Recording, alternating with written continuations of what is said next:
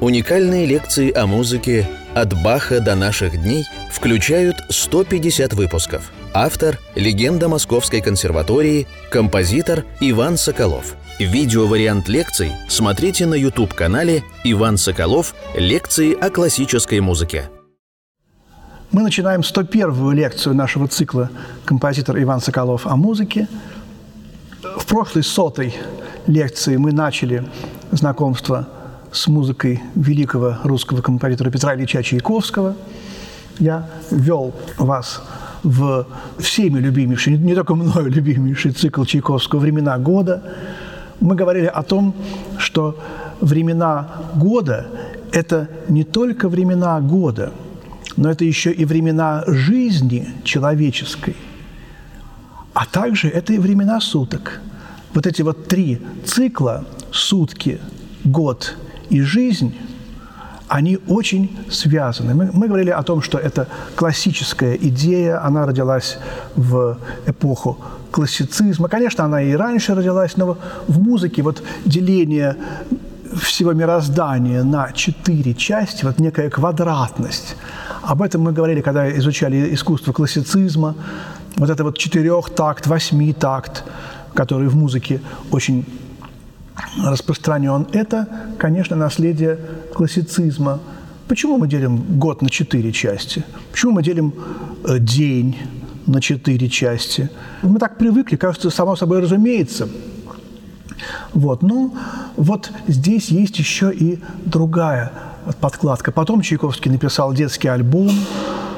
24 э, пьесы – это количество часов в дне, э, и поэтому тут тоже детский альбом Чайковского распределяется на 24 пьесы.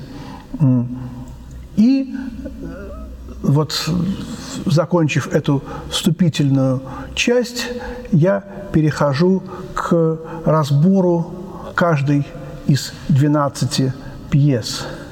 Январь. У камелька и мирной неги уголок Ночь сумраком одела, в камине гаснет огонек, и свечка нагорела. Пушкин. Напомню, что и названия пьес, и эпиграфы были очень метко и тонко, со вкусом подготовлены и выбраны э, редактором журнала «Новелист» э, Николаем Матвеевичем Бернардом, Чайковский писал как, как бы сценарий. И вот здесь э, мы начинаем как бы и год, мы начинаем человеческую жизнь. Помните, э, одна из моих излюбленных идей о том, что композитор любой как бы создает Вселенную. И начинает он создавать Вселенную с середины – и тут э, вот у Баха в хорошо темперированном клавире нота «до» в первом томе начинает и прелюдию, и фугу «до мажор». У Шостаковича, Прокофьева секунда мифа – это тоже ровная середина фортепиано, которая уже вот расширена, как, как, как у нас, 88 клавиш. И Здесь э, и Бах, и э, Шостакович с Прокофьевым точны геометрически, абсолютно. У Скрябина тоже это есть. Он начинает с ми бемоля очень часто, как свои сочинения, потому что от ля до ля был диапазон. Это все, так сказать, точные геометрические середины. Здесь тоже середина, но не совсем точная. Ну, вот октавы какие-то, вот семь октав, вот три с половиной октавы, вот фа диез. Это серединка третьей, четвертой октавы, средней. И вот э, музыка как бы возникает постепенно из тумана, выплывает. Это э, январская атмосфера, напомню, обилие снега, заметенные сугробами усадьбы, которых было много в России. Но почта ходила, доезжала до этих усадеб, доходили номера журнала «Новелист», барышни журнал открывали, находили пьесу Чайковского «Времена года», из времен года и играли эти пьесы. И вот эта атмосфера, короткий день, свечи, туман, наверное, какой-нибудь. И вот это начинается мелодия, как бы нащупывая, на ощупь, робко очень.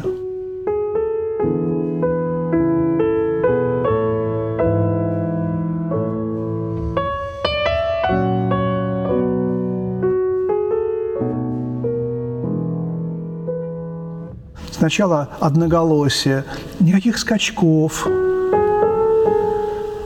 плавно, и четырех-пяти голосия, такие гармонический склад, очень бережный, целомудренный, как вот душа ребенка, только что э, появившегося в этот мир, как-то очень наивно и любопытно вглядывающегося в этот мир, все для него интересно. И в средней части тональность ля мажор, три диеза, какая-то очень домашняя тональность. Эта мелодия мне напоминает девятую сонату Прокофьева, что очень интересно, последнюю сонату.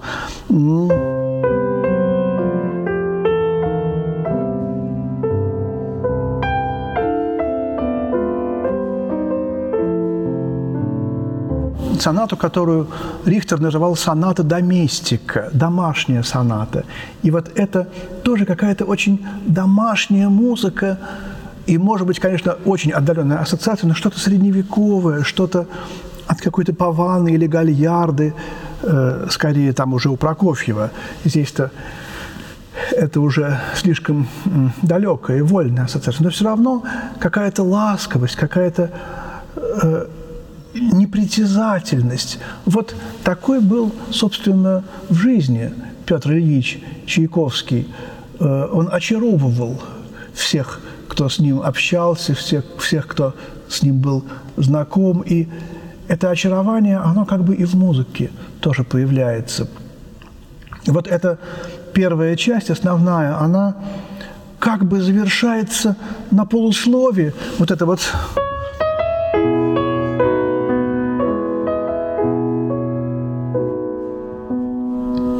возникает серединка.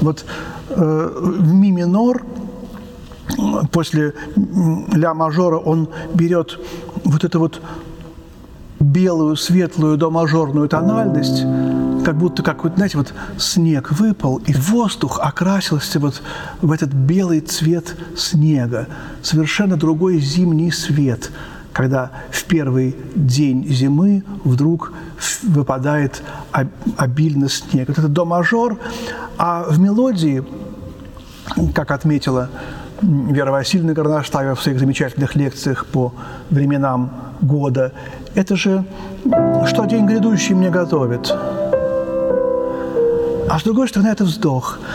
Ох, такой типичный русский вздох, как много свободного времени, как э, можно спокойно его распределять, читать, сидеть на стуле и думать. Вот такие вот занятия царили в то время. Какой контраст с сегодняшним днем. И вот этот пассаж, какой-то, может быть, огонек в камине и дым выходящий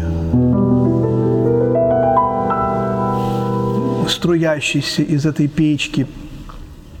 И вот эти вздохи, они повторяются с какой-то такой вот монотонностью, которую совершенно исполнительски не нужно разнообразить. Очень часто молодые пианисты ищут, как, как второй раз сыграть потише, а может быть погромче. А вот здесь именно тот случай, когда нужно обязательно играть так же – и вот он ставит в каждом такте оттенок пунктуально, пьяно. И вот если мы посчитаем, сколько этих вздохов, то мы насчитаем их 12 по количеству месяцев. И 10 в серединке и 2 в коде, уже в ля-мажоре. Э, то есть, ну, соответственно, фа-мажоре, да? вот, в шестой пониженной ступени. Знаете, в январе бывает, мы думаем, что год грядущий мне готовит. Вот этот вот момент. 12 месяцев, и очень часто говорят, вот как вот мы живем 12 э, святочных дней, так мы проживем и 12 месяцев года. Такое сочета... Э, сопоставление этих двух периодов, короткого и длинного и какие-то очень длинные паузы, и очень длинная, и очень точная реприза. Э, иногда Чайковского ругают за эти репризы, но здесь она именно кстати. Медленная, тихая, спокойная музыка, очень контрастирующая с нашим таким нетерпеливым, куда-то все время спешащим, бегущим временем. И я сейчас сыграю самая длинная пьеса, самая медленная, самая спокойная. Я сыграю эту пьесу, и мы попробуем погрузиться в эту атмосферу. Знаете, я очень люблю произведение Андрея Тимофеевича Болотова. Это такой малоизвестный, э, ну, как сказать, малоизвестный русский э, писатель, помещик, родился он в 1738 году, а умер в 1833, прожил 95 лет. И был помещик, очень много сделал сельскохозяйственных открытий, очень э, оставил литературное наследие. Он написал свою автобиографию, летопись своей жизни. Она настолько длинная, что даже вот в факсимильном издании 30-х годов э, ее э, я купил в начале 21 века издание 30-х годов 20 века. Там уже было много сокращений.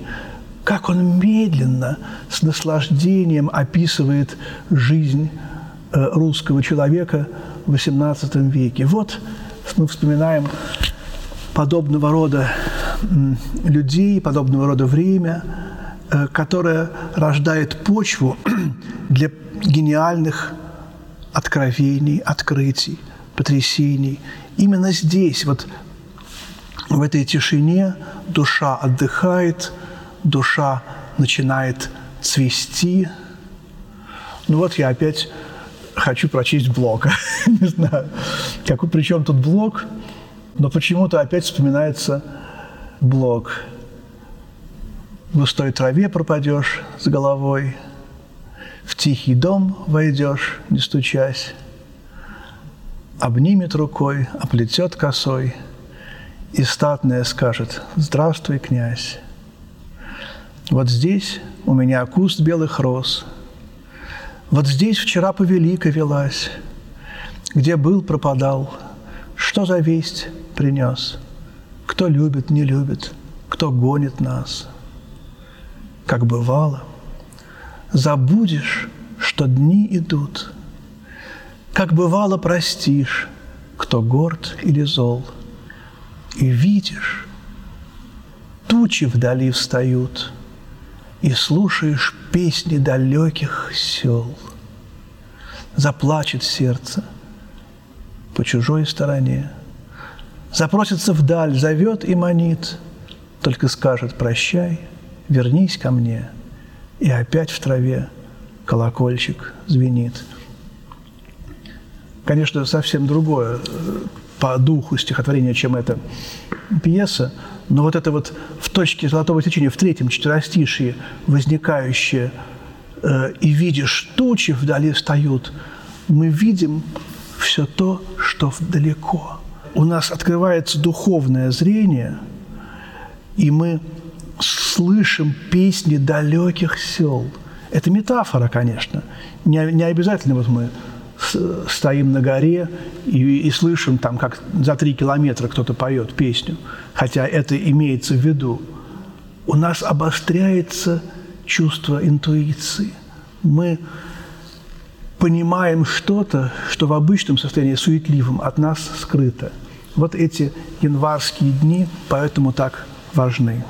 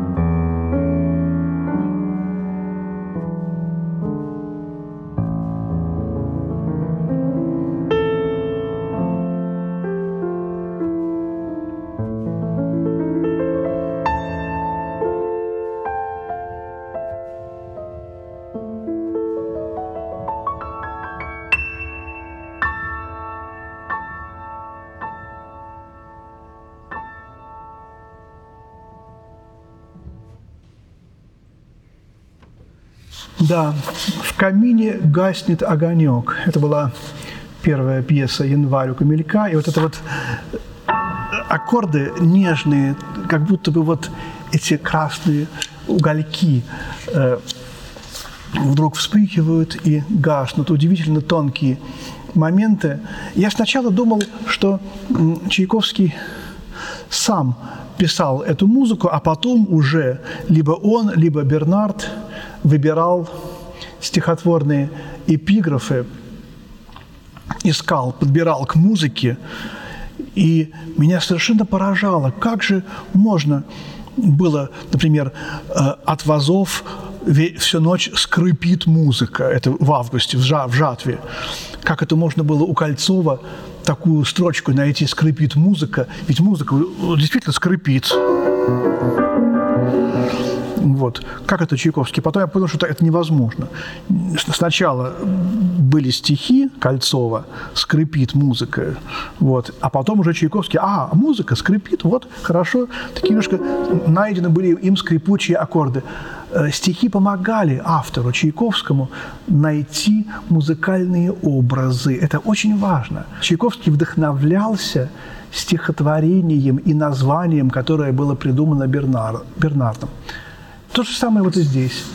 В камине гаснет огонек, и свечка нагорела. Февраль. Масленица. Скоро масленицы бойкой закипит широкий пир. Вяземский. Вот э, человеку уже где-то э, лет от 7 до 14, мы будем идти так, мы будем идти, каждая пьеса – это семилетие жизни человека. Он резвится, он бегает, он прыгает, он наслаждается своим, так сказать, молодым детским э, э, чувством энергии, жизни. А в, в жизни масленица, то, что происходит перед постом. Э, и вот эти, эти первые аккорды…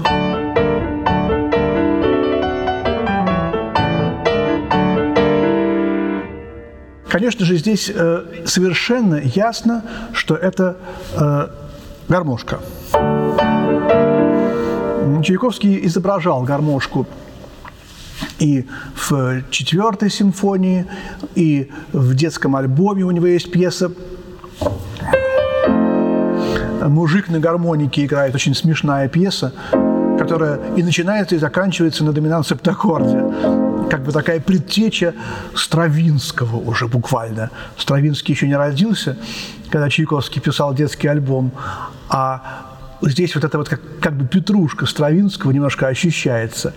Конечно, отдаленно, но все-таки какой-то намек, намек уже есть. С одной стороны, это радость, это вот эти картины Кустодии воспоминаются. А с другой стороны, посмотрите, ре-мажор а второй это аккорд какой у нас? Это излюбленный, даже иногда называется аккорд Чайковского. Э, септаккорд второй ступени с уменьшенной квинтой. Вот эта вот уменьшенная квинта, она дает немножечко болезненную, надрывную такую нотку. И мы, с одной стороны, в этом ре-мажоре, каком-то солнечном, ярком и светлом, как вот это февральское солнце, а с другой стороны, февраль достать чернил и плакать, да? вот этот аккорд. И вот эти контрасты удивительные совершенно, они типичны для романтизма. Но они типичны еще для души Чайковского.